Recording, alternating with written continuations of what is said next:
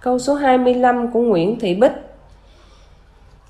Tất cả những gì có hình tướng đều là hư dối.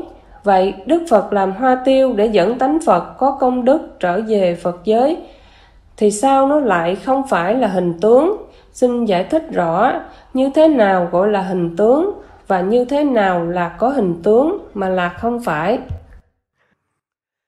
Tất cả những gì có hình tướng đều là hư dối. Đức Phật dạy các hình tướng bằng tứ đại là duyên hợp, gọi là giả dối. Còn các hình tướng bằng hình hay bóng của các vị Phật, Trời, Thần, Thánh, Tiên mà có ở trên trái đất này đều là do các vị cõi âm hiện ra để thỏa mãn lòng ham muốn của con người, nên Đức Phật gọi là giả dối. Còn hoa tiêu mà Đạo Phật Khoa Học Vật Lý Thiền Tông nói, đây là hoa tiêu duy nhất chỉ có ở núi Hy Mã Lạp Sơn, khi Ban Nghi lễ Thần Thánh Tiên hành lễ tiễn Phật gia trở về Phật giới.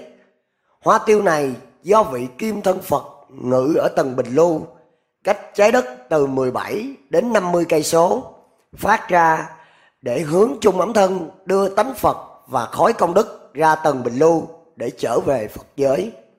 Hoặc hoa tiêu của các vị Thần, Thánh, Tiên từ núi Hy Mã Lạp Sơn làm hoa tiêu để hướng dẫn vị thần quản lý Trung Ấm Thân người chết đến nơi hành lễ ở núi Hy Mã Lạp Sơn.